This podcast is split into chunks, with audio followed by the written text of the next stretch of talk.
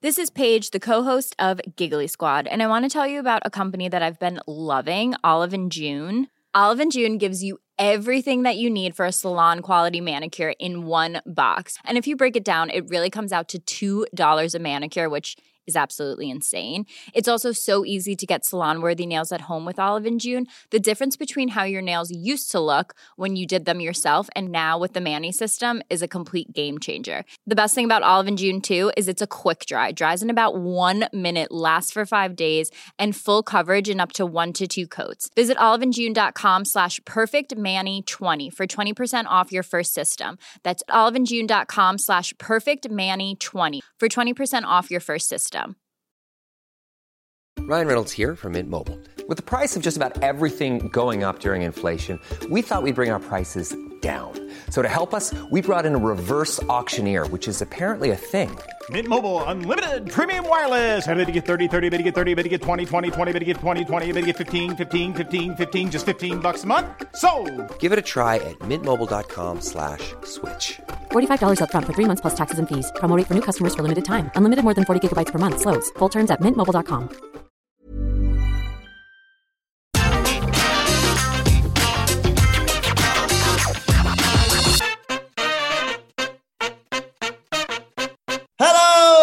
and welcome to the AEW Dynamite Grand Slam preview. I'm Adam Wilbourn from What Culture, joined by the Dudley Boys of What Culture, Michael Hamflett and Michael Sidgwick to look ahead to tonight's episode of AEW Dynamite. But before we get into it, if you're a fan of this sort of thing, make sure you subscribe to What Culture Wrestling on either iTunes, Spotify, wherever you get your podcast from for daily wrestling podcasts, where not only we review AEW Dynamite, but also AEW Rampage, Raw, SmackDown, NXT 2.0, pay-per-views. We have interviews, roundtable discussions, and a roundup of the week complete with a bigger quiz, of course, on wrestle culture. As I said, though, joined by Hamflett and Sidgwick to look ahead to AEW Dynamite Grand Slam. And let us talk about Dynamite. I love it. AEW have served up one hell of a show tonight. You really can't fault it. What a racket it's going to be in Arthur Ashe tonight. Fans are going to have a ball. It's going to be ace. What do you think, Sidgwick? You deuce. Don't go with that. It's a birthday, you complete cock. Could have said, could have said, talk on the net on your birthday about this show, and you called him a piece of shit instead. Call him a deuce, not a douche. See, a little, little tweak there. You got to listen to the verbiage, huh? I mean, honestly, I'm trying to. Have I think of- ruined the show for you Yeah, now? I'm trying to- tennis point to insult you with now. You Umpire. Boris Becker looking. Absolute Becker. Two, you're two kinds of Becker. You're Becker and it's a Beaker. yeah, Beaker. Yeah, yeah. Boris Beaker. That's what you're saying. Touch graph. That's anyway, uh, happy birthday. You've got, we've got Kenny Omega versus Bryan Danielson for you, along with all the other stuff. What a show to look forward to tonight. I mean, yeah, it's my dream match. It's been my dream match for years and years and years. I mean, god damn it. Let's go. Let's go. The build's been great. Last week's functioned brilliantly to build it. Go down this card, man. Unbelievable. The matches themselves are great. The idea that there's only five matches compared to the usual six leads one to believe that Omega Danielson is going to get the time to craft the absolute classic that this has got all the potential in the world to be. I'm not necessarily a believer that match length automatically equals a classic. You can they could do a five star rate in 15 minutes, but I Hmm. expect it to go 20 or there or thereabouts. Yeah, you don't want this to be a Moxley Suzuki sort of situation. Yeah, no, absolutely not. So Omega Danielson, it is one of the biggest dream matches, if not the biggest dream match in pro wrestling for the past however many years. They've sensed this and they've simply built it on this very basic premise because it didn't need any kind of elaborate, intricate storytelling.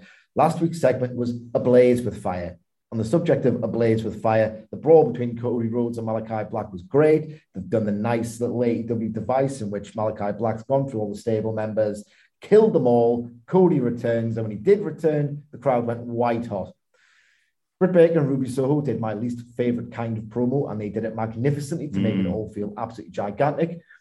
FTR and Tully Blanchard and Shawn Spears rubbed the face paint off Allin and Sting in a really great, disrespectful, classic heel angle. MJF has been a completely quintessentially wonderful arsehole, the most disgusting, reprehensible, reprehensible behavior yet in AEW to get the heat on Brian Pillman Jr. And that's just, no offense, a mere undercard match. Hmm.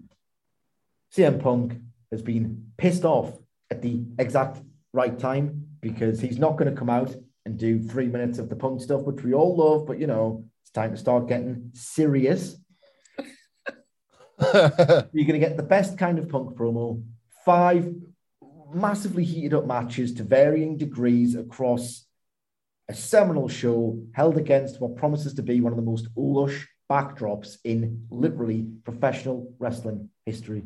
It's AEW's biggest show. I cannot wait for literally every single second of it to unfold.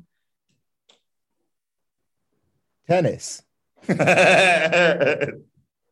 Yeah, no, of course. Like all of that, all of that, and then some. It's just, it's great. Uh, it's a great time to be an AEW fan because this is the best show on television. And stop lying. Why are you lying?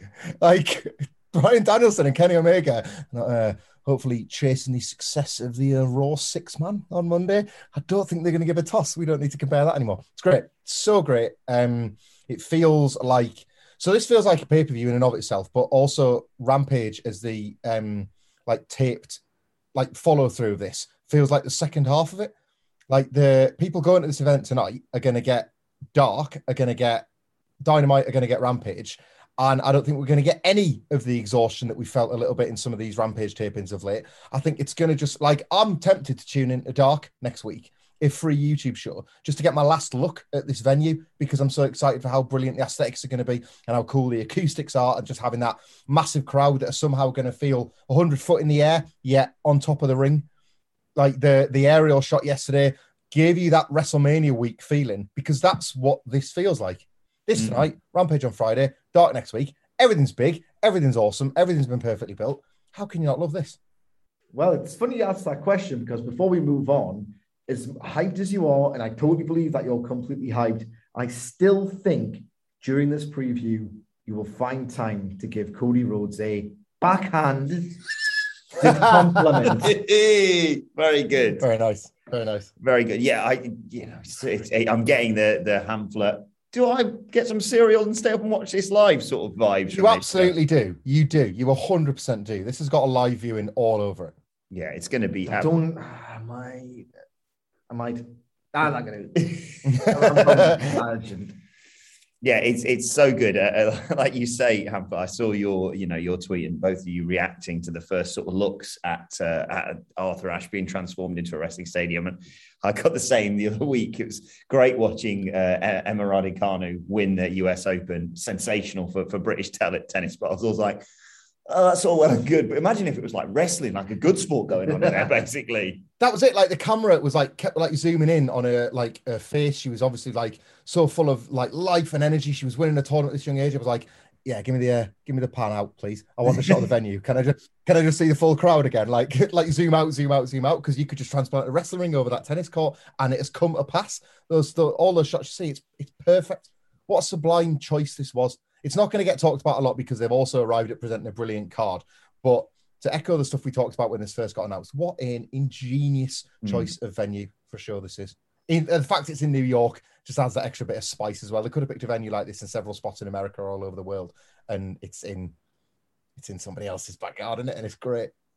Now, alongside the money that uh, Longbone Tone sends us to obviously positively talk about AEW, we also have to make money through the podcast, which is why I'm going to save you discussing Danielson Omega till towards the end, Siege. But what do you think opens this show? Um, I think Cody Rhodes versus Malakai Black opens this show. Um, for no other reason than Cody Rhodes likes to pick his spots because he's a quality worker. Yeah. He's an absolutely quality worker. He's going to guarantee one of the biggest pops.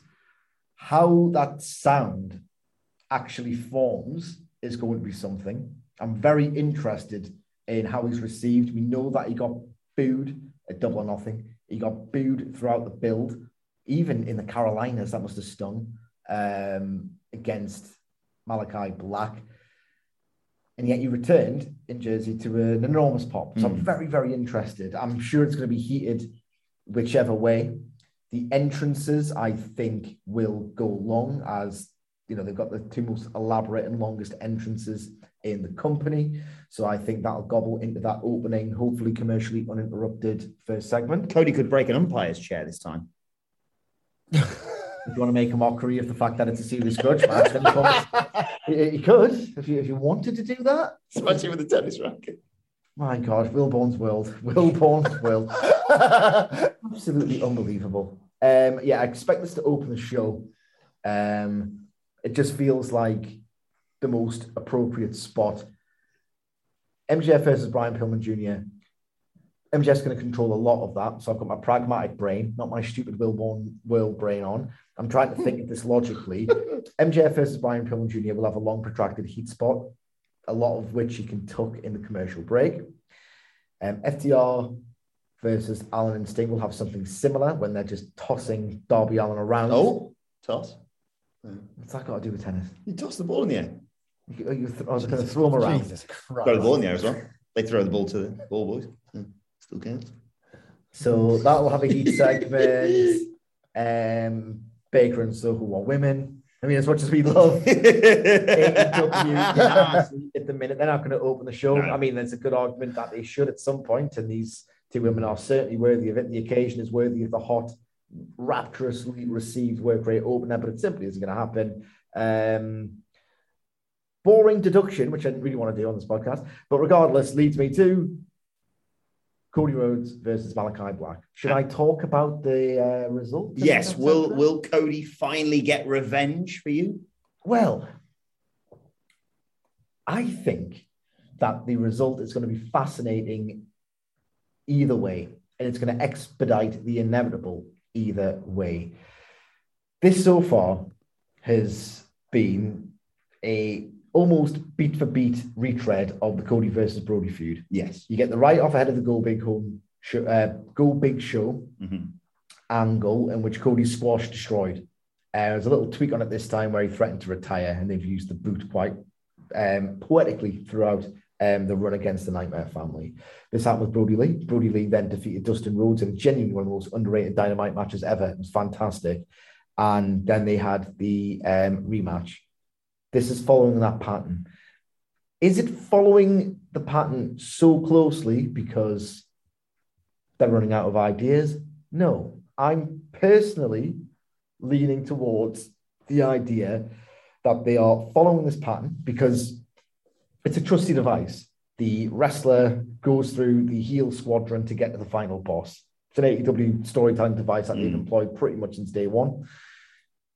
But I think that they are mirroring the Brodie Lee thing so closely so that when Malakai Black beats Cody for a second definitive time, it resonates as a big, big, big time shock. Um, so I think Malakai Black's going to win. If Cody wins, I legitimately think that, you know, I've been on board with him beating everyone he's beaten so far, knowing because I'm not a bad faith actor that he's elevated so many people. He's elevated the prestige of the title, he's elevated Darby Allin, he's elevated Eddie Kingston and Ricky Starks in victory or in their defeat, if you Mhm. like, as well. Um, Chris Jericho got over big as the champion by himself, but the Cody thing really, really worked um, in that regard as well. MJF, of course. This, for me, an ardent Cody apologist who knows he's put over the right people. I think he's genuinely put over the right people. MJF and Darby Allin are the right people. Yeah. Archer, go over him, in my opinion. And he can't lose to everyone, otherwise he wouldn't be a star. That's how these things goddamn work. I do think, I think the match will be fantastic as well. There are little flashes of chemistry between um, Malakai Black's ability to outmaneuver Cody's mat-based amateur-informed game with his um, MMA training was exquisite. I expect to see far more of that. Even for me, the Cody guy, if he goes over Malakai Black, I'll start to think, oh, maybe not that one. Maybe not him. He's really over and people are really into the act. And I do generally think that would be the uh, boiling point moment where a lot of people who are kind of wanting to boo Cody at this point will just go full ball.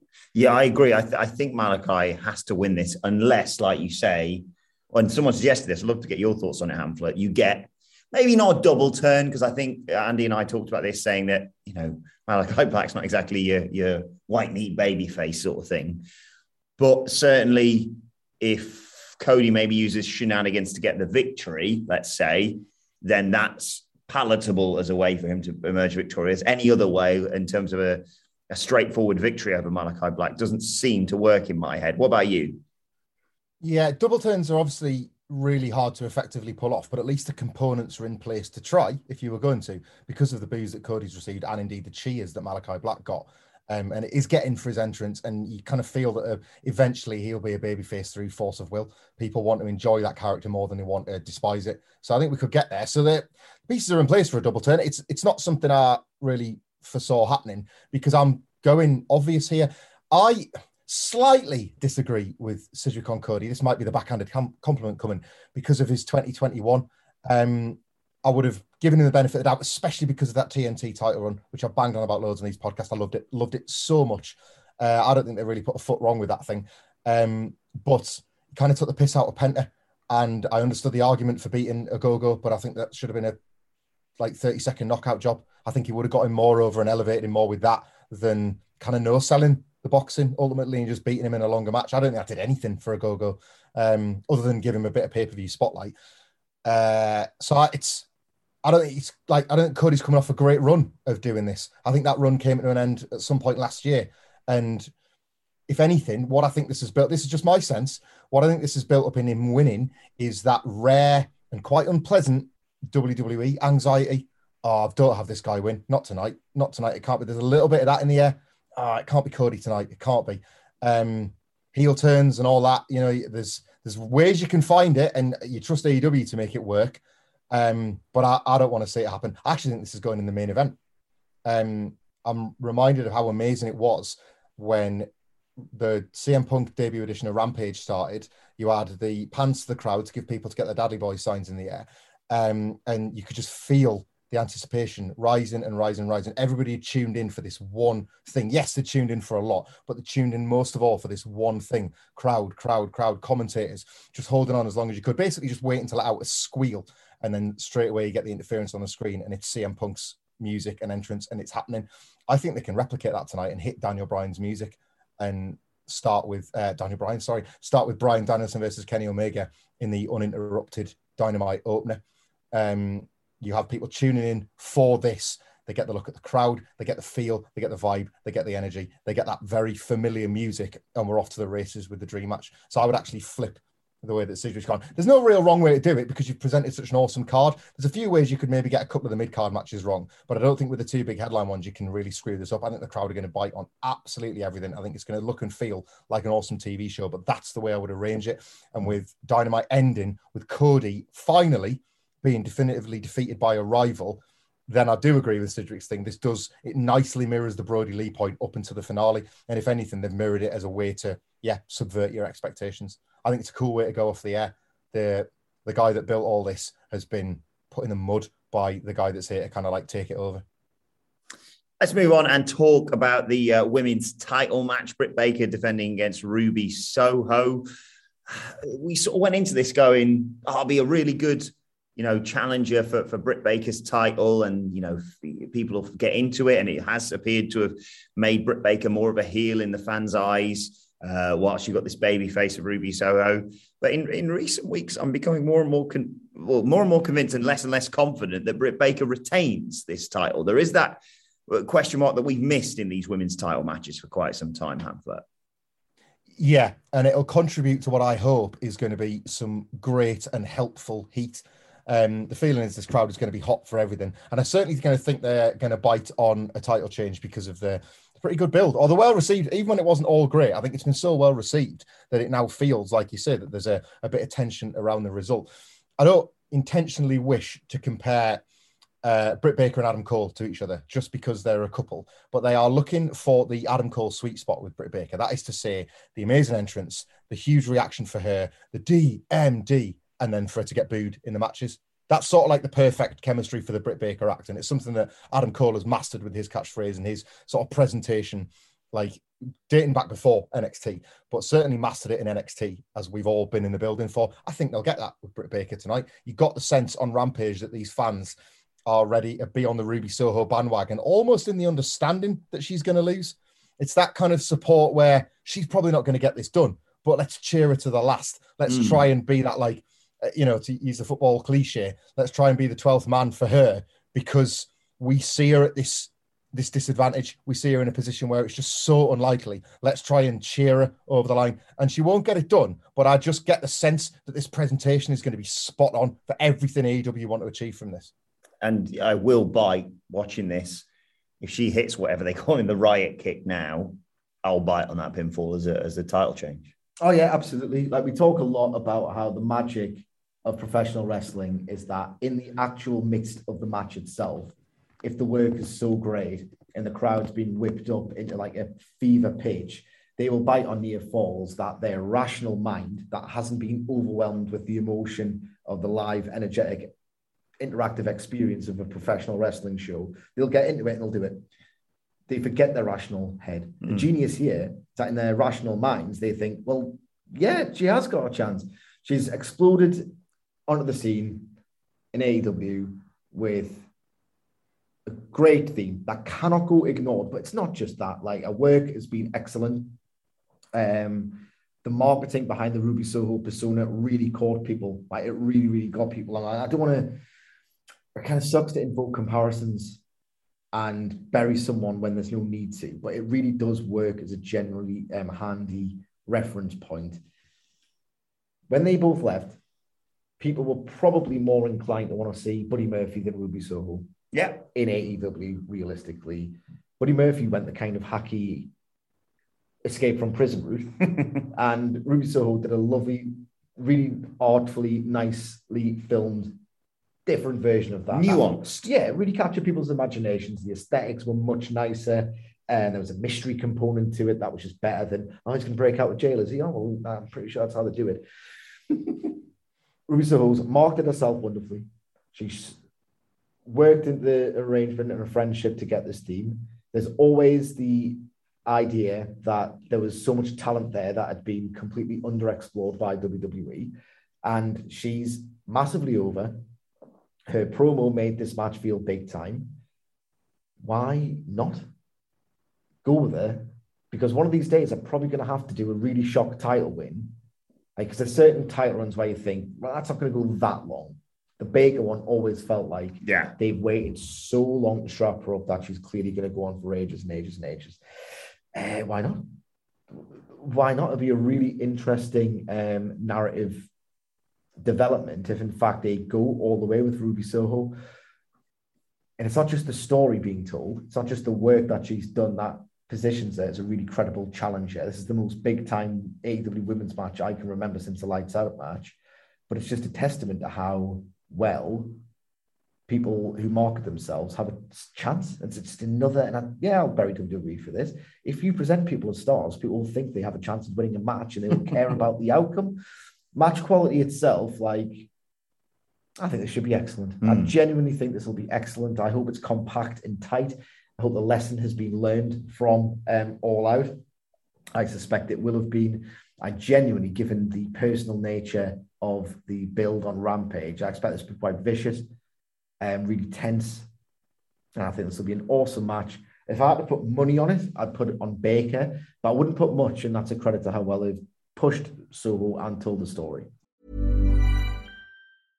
How would you like to look five years younger? In a clinical study, people that had volume added with Juvederm Voluma XC in the cheeks perceived themselves as looking five years younger at six months after treatment. Look younger, feel like you. Add volume for lift and contour in the cheeks with Juvederm Voluma XC. Reverse signs of aging by adding volume to smooth laugh lines with Juvederm Volure XC. For important safety information and to find a licensed specialist, visit juvederm.com. That's J U V E D E R M.com. Not for people with severe allergic reactions, allergies to lidocaine, or the proteins used in Juvederm. Common side effects include injection site redness, swelling, pain, tenderness, firmness, lumps, bumps, bruising, discoloration, or itching. There's a risk of unintentional injection into a blood vessel, which can cause vision abnormalities, blindness, stroke, temporary scabs, or scarring. Talk to a licensed specialist to find out if it's right for you. You should celebrate yourself every day, but some days you should celebrate with jewelry. Whether you want to commemorate an unforgettable moment or just bring some added sparkle to your collection, Blue Nile can offer you expert guidance and a wide assortment of jewelry of the highest quality at the best price. Go to BlueNile.com today and experience the ease and convenience of shopping Blue Nile, the original online jeweler since 1999. That's BlueNile.com. BlueNile.com. Hey there, it's Michele Norris. I'm host of a podcast called Your Mama's Kitchen. When I travel, I'm usually looking for a way to find a taste of home when I'm not at home. And one of the things I love to do when I am at home is entertain. And Airbnb allows me to do that. When I was in California recently, I rented a house that had a great kitchen. And when we were sitting around the table, we're all thinking, we're in someone else's house. Someone could be in all of our homes as well. If you have a home, but you're not always at home, you have an Airbnb. Your home might be worth more than you think. Find out how much at airbnb.com/slash host. We've also got MJF versus Brian Pillman Jr. tonight. MJF, uh, as you may have seen on social media, not exactly looking forward to heading to Queens. Uh, Sage, how will New York react to Long Island's MJF? I'm looking forward to this. I don't know if he'll get mic time. If I'm Tony Khan, I'm getting MJF to do the whole cut my music shtick and do a promo during the entrance. Um, I like the idea of MJF totally burying Queens as being like a, a rough and common area of New York compared to his beloved prized Long Island. For him to get booed and then say, "Come on, I'm from New York," as if it's the same thing, and that he's getting pissed off. Um, it'll be funny to watch a New York crowd because he's effective. He's from New York. Boo, a hometown Yeah. um, guy. What a testament that'll be um, to what a great heel he has um, become and kind of always has been. I think he's going to get booed out of that building. How he sells it'll be hilarious either way. The match quality, I think, Pillman Jr. is a really fun 90s throwback, but there's a double edged sword to that because as much as he embodies that proper happy guy, tights, 90s spirit, he also has a very 90s moveset, which doesn't necessarily pop as much as something like a Fenix or a Nick Jackson or a Pac or a Dante Martin. Like we've seen, we are seeing literally like different generations of the aerial style all in one company and the ones that are two or three generations ago still feel wildly futuristic. So i think as a result his crossbodies and the like just don't really get over that much as much as he puts some spirit and some fire behind them. So i don't know how good the match can be but i think ultimately it's going to be a big massive backdrop a big cacophony so that MJF can get absolutely booed out of a stadium. I think we'll remember that more than the match quality here. An MJF win, Yeah. the only result that isn't in any real doubt. Mm. like match quality, uh, like again, sort of the point Sidney was made about like match length earlier on as relates to um, Omega and Danielson. It goes the other way when sometimes any longer than it needs to be affects the match quality. Uh, for this to be as successful as it absolutely can be, uh, creating a memory of MJF's time and Arthur Ashe, it doesn't want to be long. You ideally want this to be sort of no more than three or four minutes. I would say you give like Brian Pillman Jr. a couple of hope spots, that one crossbody that like where he, you know, that like really spunky baby face pin where he's like nodding along with the referee, come on, come on, count, count, count, and then it just doesn't work out for him. And MJF gets it done because yeah, that promo is a thing to get excited about. That like AEW have an opportunity here to create for MJF this scene, this near riot atmosphere that you're going to get out of the heat he could potentially generate in front of their biggest ever crowd that informs an MJF title program, you know, that informs the next big step for the pinnacle. It's that it's such a powerful and strong moment that they can like I don't want to say manufacture because it's all earned, but you know what I mean? That they can create with everything that they've built to this point. If this match, if that happens and then you get 10 minutes and it starts to sag or something, you're kind of going to undermine it. So yeah, have all the fun you want with the the pre-match promo, and I don't know, maybe an angle afterwards. Um, but keep the match short. I don't know if it's here, but I just want to mention it before I forget. And maybe it is in the um, women's title match. But for as awesome as this dynamite is, just looking at what we've already got, and I'm not pitching a new wrestler here or anything, but I think to capitalize on this night, there's going to be some some something that we don't expect, like a surprise, a twist, something like that. Not like I say in the form of like the all-out debuts. You know, I'm not expecting like a Suzuki or a Cole or a Danielson, but something that you we've gone through all the preview stuff. We've imagined the permutations of the various matches and the segments, but something or someone involving themselves in an angle that we just would have never seen coming, and maybe, well, I, I think I mentioned last week the prospect of possibly Cody having something to do with this Sting and Darby Allin FTR bit because of Tully wearing the red jacket. But maybe it's MJF. Maybe we're looking at MJF's next program um, off the back of this because what's he really got to do after this? He's got to involve himself somewhere. Maybe the MJF like Darby Allin stuff kicks off here. And a big visual that we didn't see coming is MJF battering Darby Allin after the tag match. Just something that on paper you don't see coming. Then after the fact, you're like, oh, how did we not spot that? AEW was so brilliant at that. Like it's going to turn out tonight that we never noticed that somebody's mum or dad was a massively successful tennis player, and they're going to invoke that in a promo. And you're like, oh, why didn't we do a why didn't we do a homework on that? That could have been brilliant, you know. But I just maybe maybe that's going to be an MJF thing because otherwise it's not got much else to bounce into next. Bounce tennis balls bounce. So there you go. Uh, but you mentioned FTR versus Sting and Darby Allin. How do you see that one playing out, Hamflett? Hopefully, um, brilliantly uh, I'm kind of itching for FTR to have an awesome match. Sting and Darby Allin are the perfect opponents for it because they're both equally good at taking batterings as they are getting hot tags. I expect Darby will take the worst of it, obviously, just for Sting's sake. Um, but I'd love to see FTR and Tully get the heat on uh, Sting for a little bit, having him like cutting the ring off when you've got Sting in your corner. Like, what a response that's going to draw from the audience, even if it has to just be a relatively short sequence, because Sting's in his 60s and the poor guy's already overachieving, just doing what he's doing. Like, it's a dream booking. It's a perfect use of FTR. Um, my patience is just about ran out with going, maybe this will be the match where we get that magic, where we get that revival magic in front of a crowd, the crowd that FTR deserved last year and didn't get. Mm. It's got to be tonight. But like, and I say that in both senses. It's got to be tonight. I'm really excited, but also it probably does have to be tonight. Otherwise, I think everybody will probably sell their stock. Um, this should be class. Like, come on, it's going to be class. Apparently, FTR had a match on Dark that was sensational. It came out of nowhere being sensational, so I'm gonna have to watch that. Um, that might even answer your question before hmm. um, this broadcast even begins. Like we are going through this card segment by segment, and I'm just getting more and more hyped. I cannot find a single fault hey. with it. my head. It's like eggs. Wilbourn's my. Get on your head. Get out, man. You're boring. Not you though. You're you're wacky. You're like you're like edges doppelganger, like the evil doppel. He's your evil doppelganger.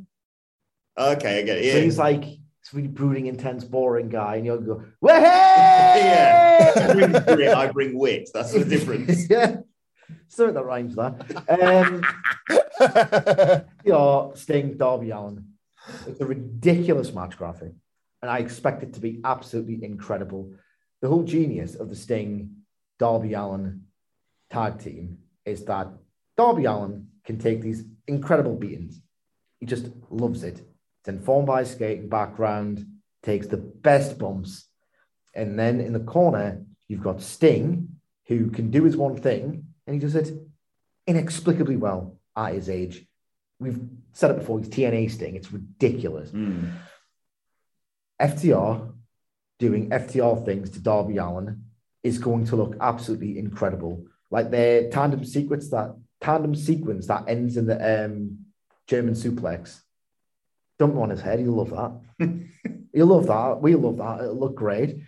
I just think that structurally this cannot fail, given that the Sting and Darby tag team exists to do the face and peril spot. Mm. FTR have spent their entire career perfecting how precisely to make that baby face feel like they're in peril. And that baby face in this match is a guy who bumps better than anyone, is so fast that those near tags to Sting are going to be so dramatic and close. And Sting and Darby Allin are a genuine megastar act. 20,000 people in New York City going absolutely crazy for Sting. It's about time New York treated Sting correctly, and it's going to happen tonight. and it's going to be incredible. Do you see Tully getting involved in this at all? Yeah, absolutely. Like that's how the storyline started. Like maybe just at the end when you think Sting has positioned Cash or Dax for that um, Scorpion death drop, or he can grab one of them FTR's hands as he's got them in the um, death lock, put it on the ropes. That'll cause Sting to go outside. Or Um, yank him out of the way when he goes for like a stinger splash in the corner. Yeah. Yeah. And then, yeah, I think we'll see the death drop on Air Tully. Brilliant. Absolutely. Andy Murray actually has pitched Sting's fire up no cell spot. What if you fire up no cells and Tully pile driver? That'll bring, it'll be ridiculous. ridiculously great. Bring down the entire house. And how big is the house? I can't, this is not going to fail. We've also got, before we get to the main event, uh, the dream match, Siege, we've also got a, a CM Punk live interview. He's going to be facing Hobbs, Powerhouse Hobbs, of course, on, uh, on Rampage uh, at this exact same venue, of course. Uh, and he's going to be pissed off, like you said in the intro. And there's not much better than a pissed off CM Punk. There are very few things better in wrestling. Very few things that are more life affirming about wrestling in 2021. CM Punk is great wrestling storyteller. We know what he's pitched in the past. We know what he wanted to continue that was taken from him. Like he knows damn well that the time now, he's just been bodied, he's been trucked by Powerhouse Hobbs. He can't do out and do the thing where no matter how much the crowd loves it, he can't come out and do the thing. I'm so ecstatic to be in New York again. Maybe even a dig at WWE's expense about, oh, it feels great to be in a real wrestling city or whatever. He has to come out to put over Powerhouse Hobbs and do business for him because he's going to go over. So if he comes out leg- legitimately and does three minutes of the Phil Brooks appreciation tour again, I think that undersells the opponent Absolutely. because he has to go over him at CM Punk. But if he treats it like he's been he's done nothing else all week but stew and recover from the beatdown and talk about him for two minutes, call him out, do an angle, built with the match on Rampage. Um, yeah, absolutely. No Phil Brooks or CM Punk for me tonight. And what a perfect backdrop against which to do it. This backdrop could play host to Monday Night Raw and it would be great. Guess what? No, it wouldn't. But genuinely, It's like to say you cannot be serious. Absolute wanker, man. Oh my god. Hamflett, what do you think? I think I can't follow that, can I? I um I because the show's Christmas and birthday, I think we're getting both. I think Phil Brooks comes out and soaks up those cheers, and I think he says what he wanted to do when he saw that this company had booked Arthur Ashe because it's something that he's seen from when he came back and when he arrived in AEW was he wanted to come back for this. He wanted to come back for this noise. He wanted to come back for New York City, and he didn't need to go elsewhere to wrestle in New York City.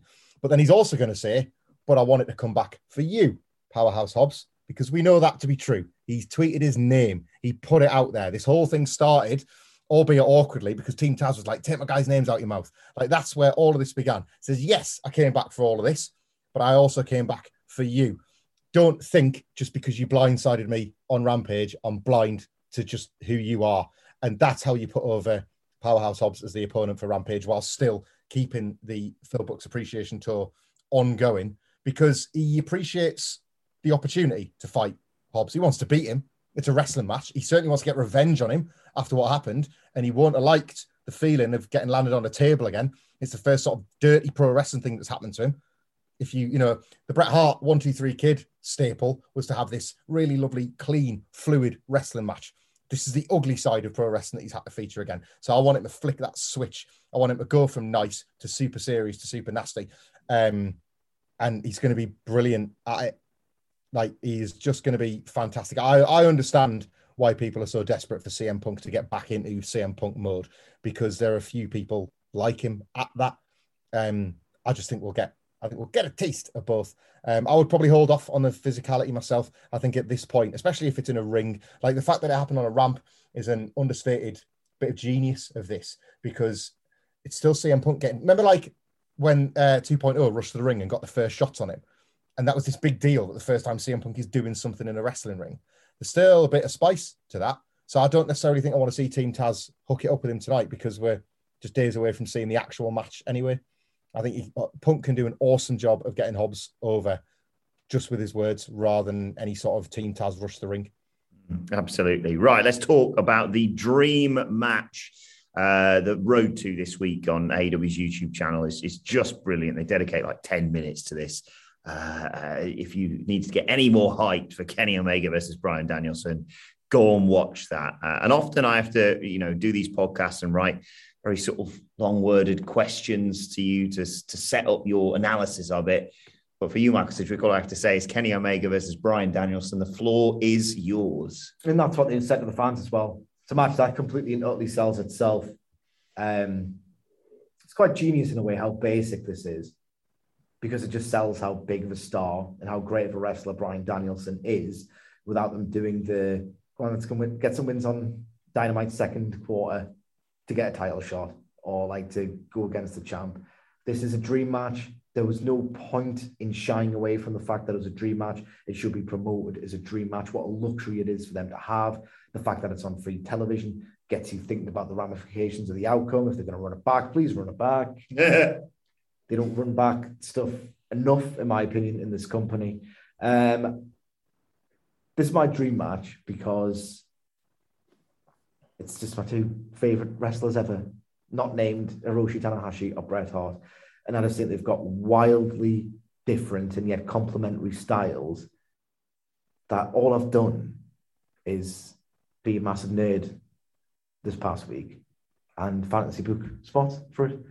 I fantasy booked before Bryan Danielson even arrived. I think you were still in WWE when you were booking he this. was still in WWE when I booked this. Slipping under the knee of the V trigger to do a single Boston leg crab in that fluid moment, in that fluid movement. I, I will pop more for that than if whatever the result of this match is. Yeah. If that happens, I'll be out of my chair. Ah, I'll just be electrified if, in fact, they do that spot. Bryan Danielson doing the backflip off the top turnbuckle to evade an onrushing Kenny Omega. Kenny Omega studied his opponent and blast him with the V trigger in the face as soon as he rebounds off the rope. There are one million things they can do with this. I'm just so excited because an underappreciated part of Kenny Omega's game and a part of Danielson's game, which we've not seen as pronounced over the past 10 years, because he's been in WWE. And I know he's had some genuinely Danielson adjacent matches as Daniel Bryan. Both of these men are incredibly violent and stiff with their strikes. I think this is going to be almost unsettling in how much they absolutely kick each other's heads in, to use hmm. the, the lexicon of Danielson himself. We've seen elements of Danielson doing physical stuff in AEW, and it has thrilled me to an extent that I didn't even think possible when the thought first entered my head well before he left. He kicked the living out of Nick Jackson, and it looked awesome. It wasn't that performative, yes, yes, yes thing, which is awesome. It tore the house down. He just rattled him, hmm. just kicked him like it was like a machine gun pellets as his feet. And we're going to see that tonight. This is going to be brutal, intricate, incredibly dramatic. It's going to be ugly in the most beautiful of ways. Give them 20 minutes, man. I, as I said, I don't necessarily need to see a 20 minute match for me to think, oh, well, that meets a certain checkpoint for it to be a classic. I don't need it. God damn it, I want it. Mm. It's my birthday. And the fallout from this sort of writes itself in terms of I think we're all agreed that Danielson wins this because you know he's not part of the rankings. The whole story has been I'm not putting the title on. You've not you've only been here for a minute. You want a match sort of thing. But you look on like the road two, for example, not to spoil it too much, but Daniel, Danielson, the little scam that he is, says, "Well, I, you know, I completely respect the rankings and blah blah blah, but I think beating the champ's got to count for something." Uh, so the story's right there, and you can have still, you know, Don Callis and Kenny Omega hiding behind figures, effectively saying, "Yes, you did beat me. Yes, you are one and zero." But look, there's all these other guys who are like, you know, I don't know, seventeen and two and stuff. So I've got to face them. before- You've got to get it to double figures first, pal, sort of thing, and then you can do all the matches like we've we've booked before, and we'll no doubt probably book immediately after this. All I know is that Kenny Omega is not winning. if in fact Danielson is going over, they should still go long to tease the prospect of the draw. It's about time they did that yeah. again. I know they tried with um, Pac Orange Cassidy um, on that cursed dynamite ahead of double or nothing. But it's about time they just in general flirted with the idea of doing a draw, if not doing one outright, because the longer matches, that drama of oh, do they do draws here and how suspenseful is it?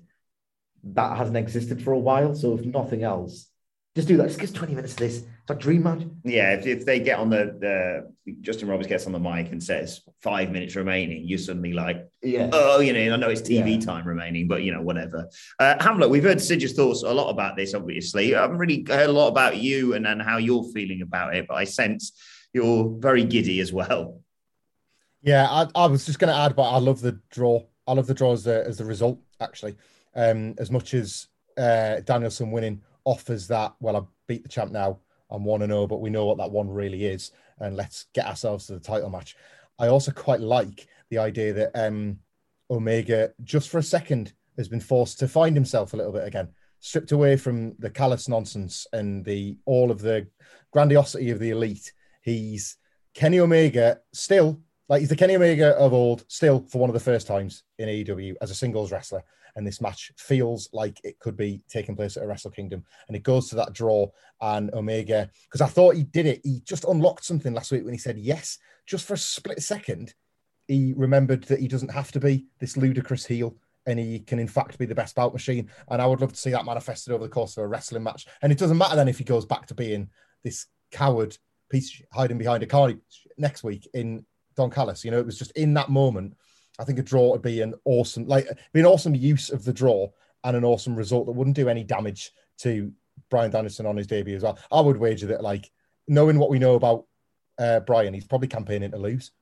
So they'll maybe have to talk him. They'll maybe have to talk him up to a draw or something like that.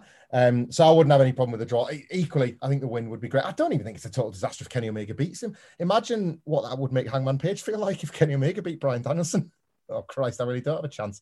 You know, like I, I don't think it's the end of the world if he wins, but I don't think he he will. But I guess the fact that we can speculate on the result um, is a real credit to AEW because you would have assumed this to be an open and shut one with this being Bryan's debut. I have struggled to um, fantasy book individual spots for this match. It reminds me of when my kids asked me the really big questions about life because they've just thought about them for the first time and innocently they just ask a question about the universe or the meaning of life and it's like oh son you don't quite know the scale of the thing you've asked you i cannot give you the answer. This for me is the wrestling match equivalent of that. I've tried to manifest spots and moments between these two in my head and you know the expectation level is such from these two that i can't. The you know Cedric's pitches are brilliant and the odds and sods that you see online are brilliant and I would kind of jokingly suggested that they go for like one of my favorite Owen Hart spots, which is the baseball kick from the dark that he does on an injured one, two, three kid, because obviously there's going to be that that nice Owen Hart energy is now going to permeate through the product in the, the weeks and months to come. Um, but you can pay those tributes elsewhere if you want, and you can leave that for another match. I, I don't know. Like I love this so much already that I dare not like tiptoe into their brains and try and try and figure anything out, try and work out what it is that they're going to put together. Um, Kenny Omega has proven himself over and over again, sometimes, in my opinion, to the detriment of his character and his matches, but that he just thinks differently to everybody else. He just he just does. I don't think it always works, but when it works, that's why he becomes the best Does not machine. work? That's why. I'm getting defensive here. When's it not work? I, I I don't think this title reign's been as great as it could have been. I don't Yeah. think the Christian match lived. I don't think the Christian match lived up to expectations. I don't think the triple threat was it could have been. I think he leans too hard into his comedic side, and I've got so much room. why for his- it?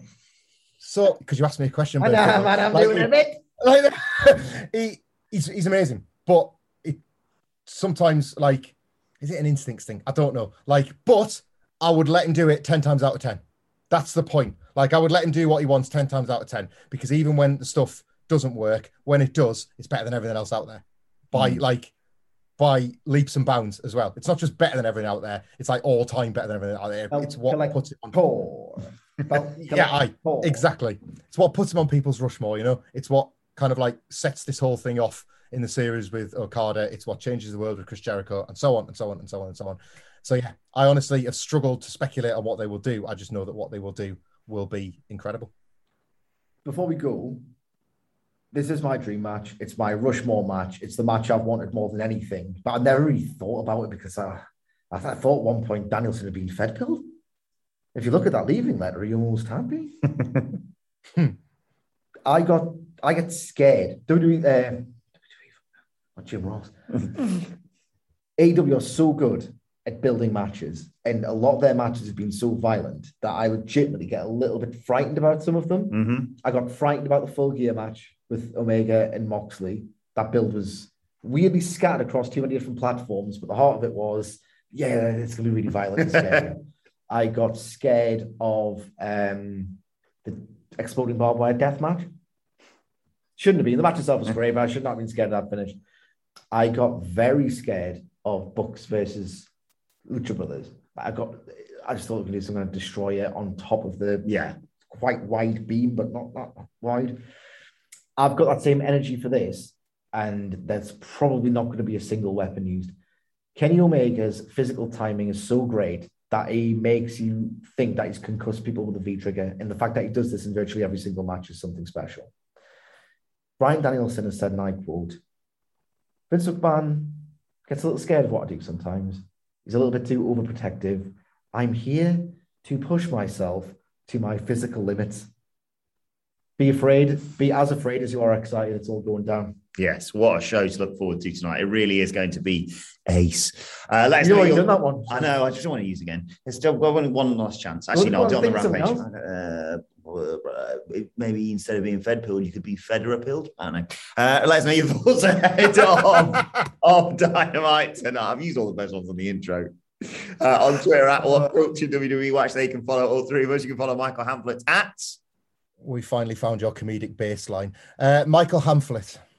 Can follow Birthday Boy and wish him a happy birthday and let him know your predictions for tonight's dream match on Twitter. Michael Sidgwick at M. Sidgwick. Follow me at Adam Wilbourn. Tennis puns. Uh, follow us all at What Culture WWE and make sure you subscribe to What Culture Wrestling wherever you get your podcast from for daily wrestling podcasts. We were having a great time with these recently. Our NXT review is available right now. Our Raw review was uh, was a lot of fun as well. Go and check that out. Uh, and of course, if you subscribe to that, you will get our AEW Dynamite Grand Slam review as soon as it comes out tomorrow. But for now, this has been the AEW Dynamite preview. My thanks to the Dudley Boys. Thank you for joining us, and we will see you soon. Even when we're on a budget, we still deserve nice things. Quince is a place to scoop up stunning high-end goods for 50 to 80% less than similar brands. They have buttery soft cashmere sweaters starting at $50, luxurious Italian leather bags, and so much more. Plus, Quince only works with factories that use safe, ethical, and responsible manufacturing. Get the high-end goods you'll love without the high price tag with Quince.